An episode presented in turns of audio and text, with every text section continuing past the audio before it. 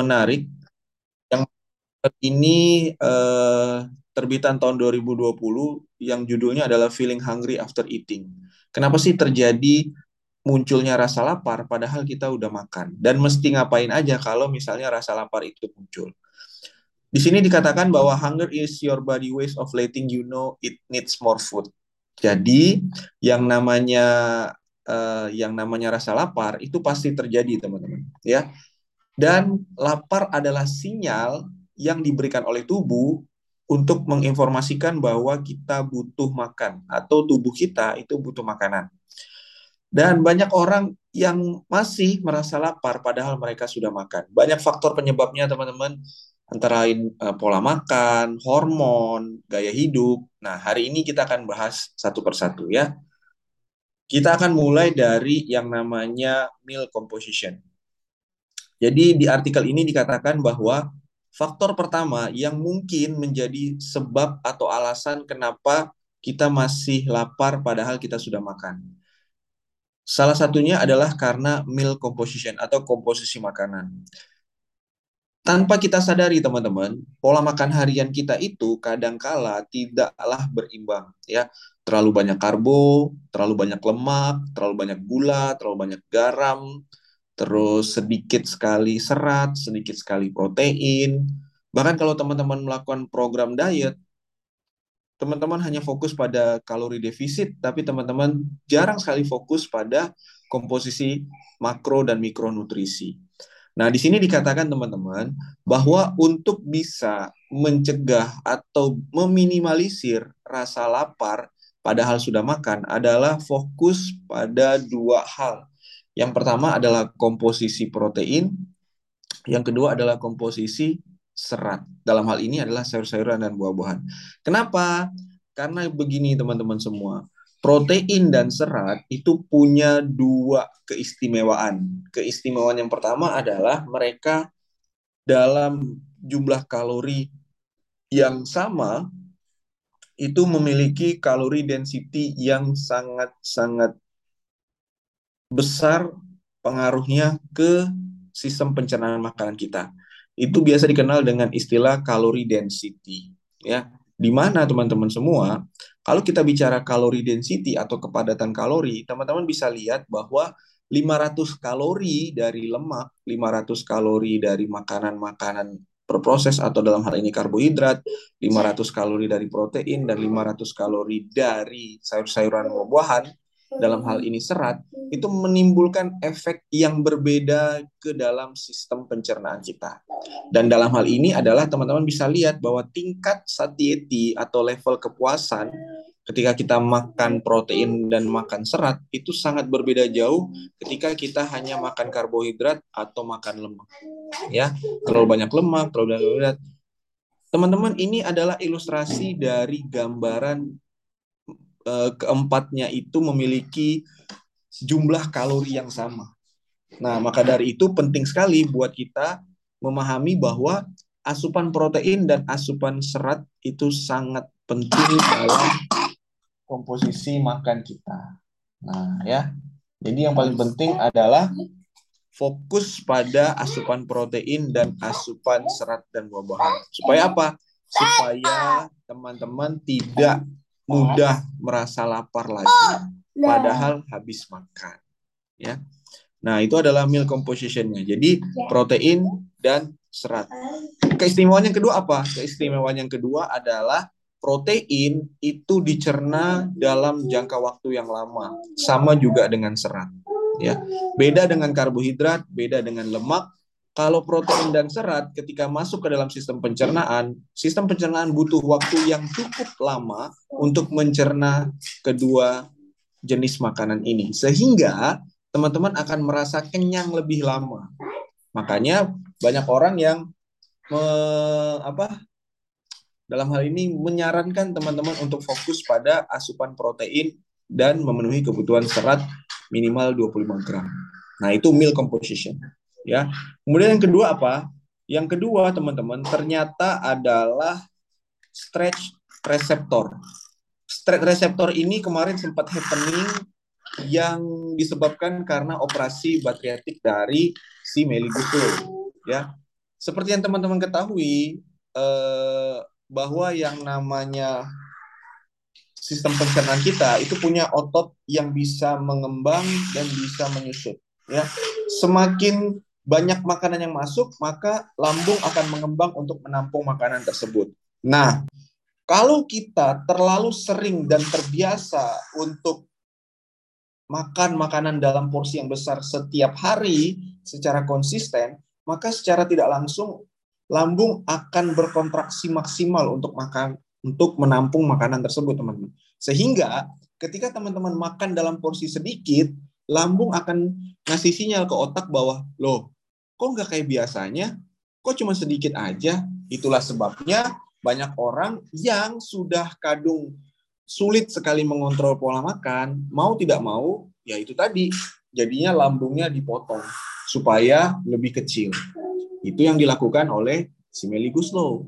Ya, kenapa? Karena stress reseptor ini secara tidak langsung juga akan berpengaruh terhadap keinginan makan teman-teman. Sekali lagi, hal ini disebabkan karena apa? Karena yang tadinya setiap hari masuknya segini, tiba-tiba teman-teman masuknya cuma segini, maka secara tidak langsung ya sistem pencernaan kita akan ngasih sinyal ke otak, loh kok volume makannya, kok porsi makannya nggak sebanyak yang seperti biasanya, kita masih butuh makanan nih. Nah, itulah sebabnya orang yang sangat-sangat-sangat sulit udah nggak bisa lagi mengontrol pola makan, mau tidak mau ya itu tadi. Salah satu alternatifnya adalah memotong bagian lambungnya supaya jadi lebih kecil dan menampung makanannya juga jauh lebih sedikit. Sehingga apa? Sehingga baru makan sedikit aja udah kenyang. Nah, ya, itu yang namanya jadi ada komposisi makan, ada stress reseptor dan yang ketiga adalah yang namanya leptin resisten. Jadi gini teman-teman semua ya. Kalau kita bicarakan pola makan, kemudian kita bicarakan rasa kenyang, rasa lapar, itu dipengaruhi oleh dua hormon. Walaupun banyak hormon yang bekerja, tapi uh, yang lebih dikenal itu ada dua hormon, hormon leptin sama hormon grelin. Hormon leptin itu untuk rasa kenyang. Sekali lagi, leptin kenyang. Grelin rasa lapar. Grelin itu diproduksi di sistem pencernaan kita. Jadi ketika sistem pencernaan kita dalam keadaan kondisi kosong, maka sistem uh, hormon grelin akan diproduksi oleh tubuh kemudian sampai ke otak sinyalnya, maka sinyal uh, maka akan diproses sebagai oh kita butuh makan, lapar soalnya, ya. Ketika kita sudah makan dan segala macamnya, maka hormon grelin akan diturunkan produksinya, hormon leptin akan ditingkatkan produksinya, sehingga timbul sinyal kenyang, ya. Jadi leptin dan grelin kerjanya kurang lebih seperti itu, teman-teman. Nah, kalau grelin itu kan diproduksi oleh sistem pencernaan kita. Kalau leptin untuk rasa kenyang itu diproduksi oleh jaringan adiposa atau jaringan lemak. Maka dari itu ada istilah yang namanya leptin resisten. Leptin resisten itu apa? Leptin resisten itu adalah kondisi di mana tubuh sulit untuk mengenali rasa kenyang karena terlalu banyaknya produksi hormon leptin di dalam tubuh. Kok bisa banyak produksinya? Karena banyak jaringan lemak. Maka dari itu, kalau kita bicara tentang orang yang pengen turun berat badan, motivasi aja tidak cukup. Mereka sudah kenyang, tapi tubuh mereka bilang belum kenyang. Kok bisa? Karena teman-teman kita yang obesitas atau berat badan berlebih memiliki jaringan lemak yang cukup banyak.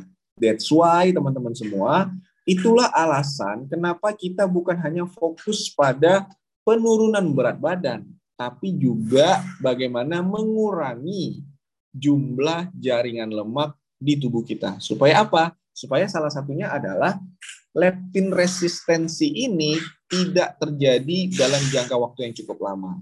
Nah, jadi makanya dari itu teman-teman sangatlah penting untuk kita memahami bersama bahwa sebenarnya orang-orang atau teman-teman kita yang mau turun berat badan itu bisa aja mengontrol pola makan.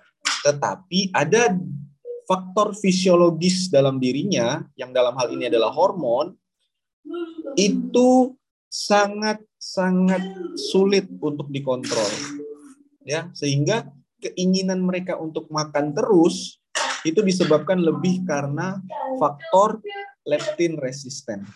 Nah, seperti yang gambar di sini teman-teman bisa lihat bahwa ketika teman-teman naik berat badan, as you gain more fat, the number of fat cells increase as do leptin level. Semakin teman-teman naik berat badan, semakin bertambah jaringan lemak di tubuh teman-teman, semakin banyak juga produksi hormon leptin di tubuh teman-teman. Akibatnya apa? Akibatnya akan terjadi leptin resisten. Semakin banyak lemak yang tersimpan di tubuh kita, your body develop leptin resisten secara otomatis. Akibatnya apa? Sinyal kenyang akan terganggu. Ya, semakin banyak jaringan lemak, semakin banyak produksi leptin, semakin sulit untuk otak menerima sinyal kenyang di tubuh kita. That's why kalau teman-teman tanya kenapa sih saya nih coach uh, udah makan tapi masih sering lapar lagi? Ya bisa jadi jaringan lemak di tubuh teman-teman masih banyak. Sehingga teman-teman lebih harus fokus bukan hanya pada berat badannya saja, tapi juga fokus pada jaringan lemak di tubuh teman-teman. Supaya apa? Supaya bisa meminimalisir terjadinya resistensi hormon leptin dan otak bisa menerima sinyal kenyang di tubuh teman-teman. Kok bisa? Bisa aja. Buktinya dulu mungkin teman-teman sangat sulit untuk bisa menerima rasa kenyang dan rasa lapar. Tapi sekarang teman-teman sudah lebih aware, teman-teman sudah tahu, oh ini udah kenyang, teman-teman sudah bisa mengontrol pola makan dan segala macam. Nah, jadi ada tiga tadi, kenapa saya sudah makan tapi masih lapar lagi. Yang pertama, mungkin saya makannya terlalu banyak karbo, protein dan seratnya kurang. Yang kedua, stress reseptor mungkin karena saya sudah terbiasa dengan pola makan dan porsi makan yang banyak, kemudian tiba-tiba saya belajar untuk mengatur pola makan dan mengurangi porsinya sehingga stress reseptor otot-otot di sistem pencernaan saya masih kurang dan masih menyesuaikan dengan porsi makan yang saya lakukan. Atau yang ketiga, hormon resistensi, hormon leptin mengalami resistensi di tubuh kita sehingga sinyal kenyang itu terganggu akibat terlalu banyaknya produksi hormon leptin di tubuh kita. Bagaimana caranya tadi solusinya adalah yang pertama, tambahkan protein dan serat dalam pola makan harian. Yang kedua, menyesuaikan diri dalam hal ini butuh waktu, artinya keep going aja. Yang ketiga, artinya adalah mengurangi jumlah jaringan lemak di tubuh kita. Yang dalam hal ini adalah kita fokus pada fat loss. Nah, itu kan dari segi morfologi dan fisiologi di tubuh kita, teman-teman. Ada juga ternyata faktor yang disebabkan karena apa? Karena behavior.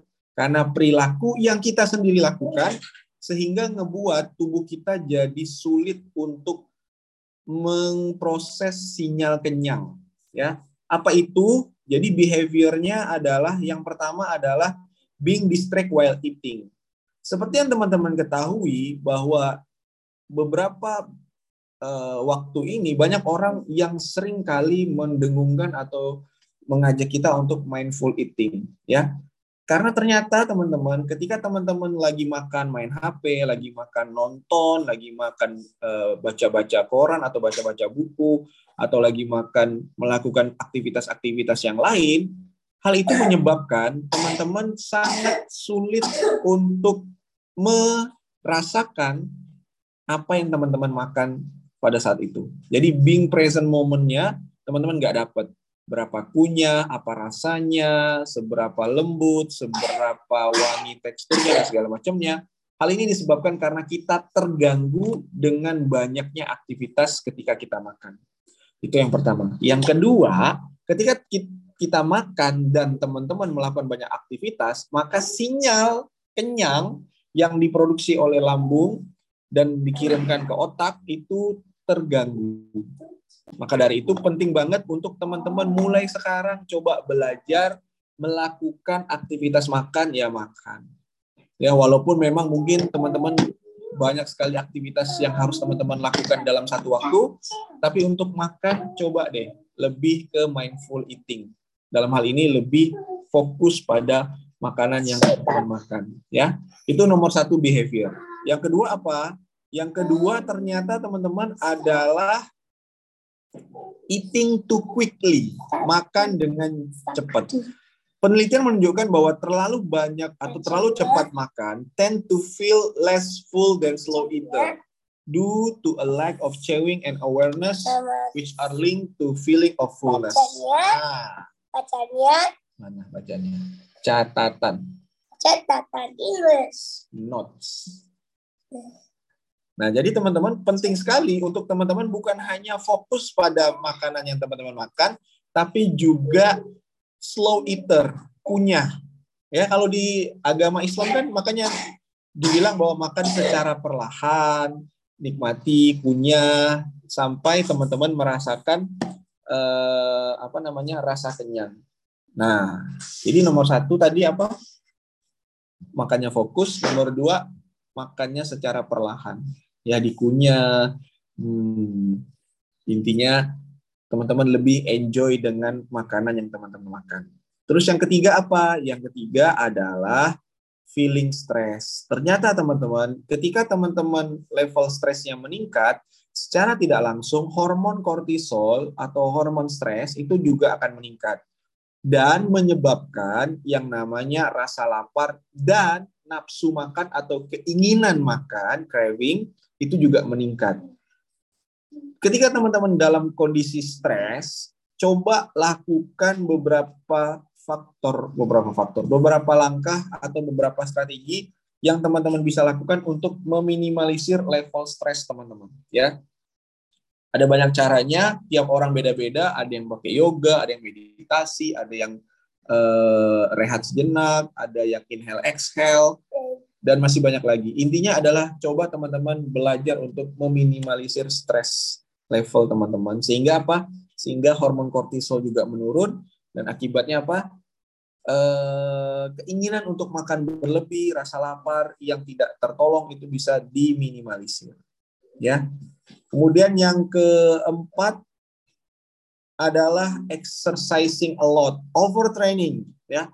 Orang-orang yang terlalu memaksakan dirinya untuk olahraga terus setiap hari berkali-kali secara tidak langsung akan ngebuat tubuh memberi sinyal we need more energy. Maka dari itu ya harus makan. Padahal kita udah makan, masih kenapa? Karena bisa aja nih teman-teman, kita pada saat olahraga bakar kalori yang cukup banyak, tapi kita masukin kalorinya cukup sedikit sehingga apa? Sehingga tubuh akan kasih sinyal lapar terus, ya. Maka dari itu teman-teman perlu melakukan pengaturan pola makan sebelum olahraga, selama olahraga, dan sesudah olahraga. Supaya apa? Supaya rasa lapar itu tidak muncul setiap hari ketika teman-teman berolahraga. Ya. Kemudian yang keempat, kurang tidur. Kurang tidur, ya. Ketika teman-teman kurang tidur, secara otomatis level grelin itu juga akan terganggu. Ingat grelin apa tadi? Rasa kenyang.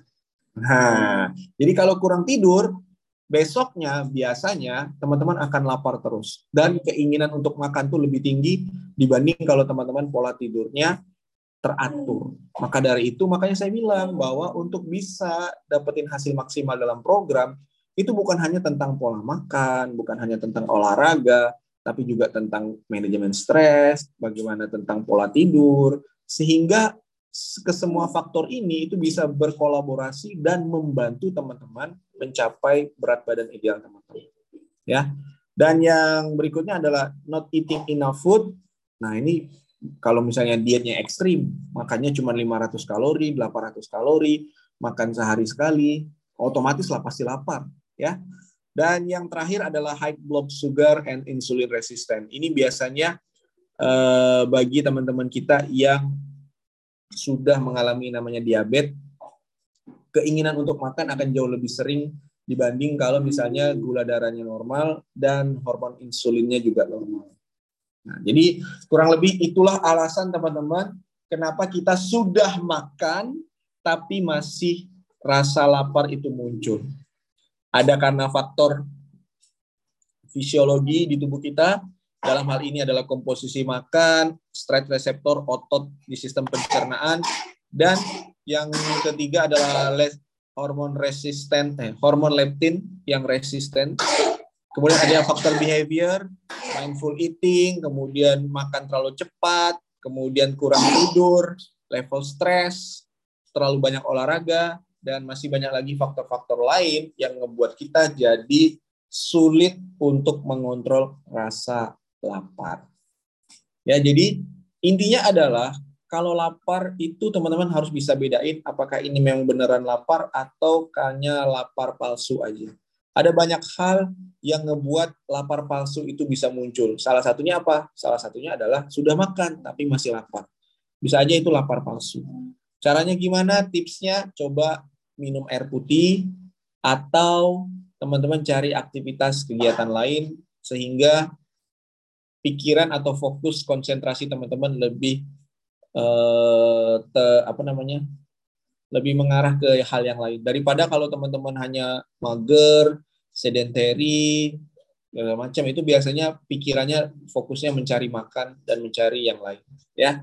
Jadi intinya itu aja teman-teman yang bisa saya sampaikan pada pagi hari ini.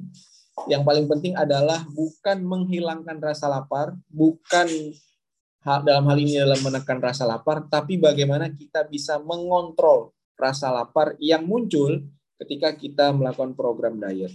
Ya, sekali lagi penting banget untuk memenuhi kebutuhan asupan protein dan serat. Eh, kemudian fokus pada behavior kita dalam hal ini adalah bagaimana teman-teman sadar betul bahwa pola makan terkait mindful eating, pola makan terkait makan dengan perlahan, kemudian manajemen stres, terus pola tidur dan olahraga itu juga menjadi salah satu faktor yang akan membantu teman-teman untuk mengontrol rasa lapar yang muncul ketika teman-teman sudah makan. Itu saja dari saya teman-teman. Terima kasih atas waktunya. Kita akan ketemu lagi di sesi breakfast virtual berikutnya. Dan saya mohon maaf apabila ada kata-kata yang salah. Have a nice day. Enjoy your quality time with your family taati protokol kesehatan. Assalamualaikum warahmatullahi wabarakatuh. Bye bye.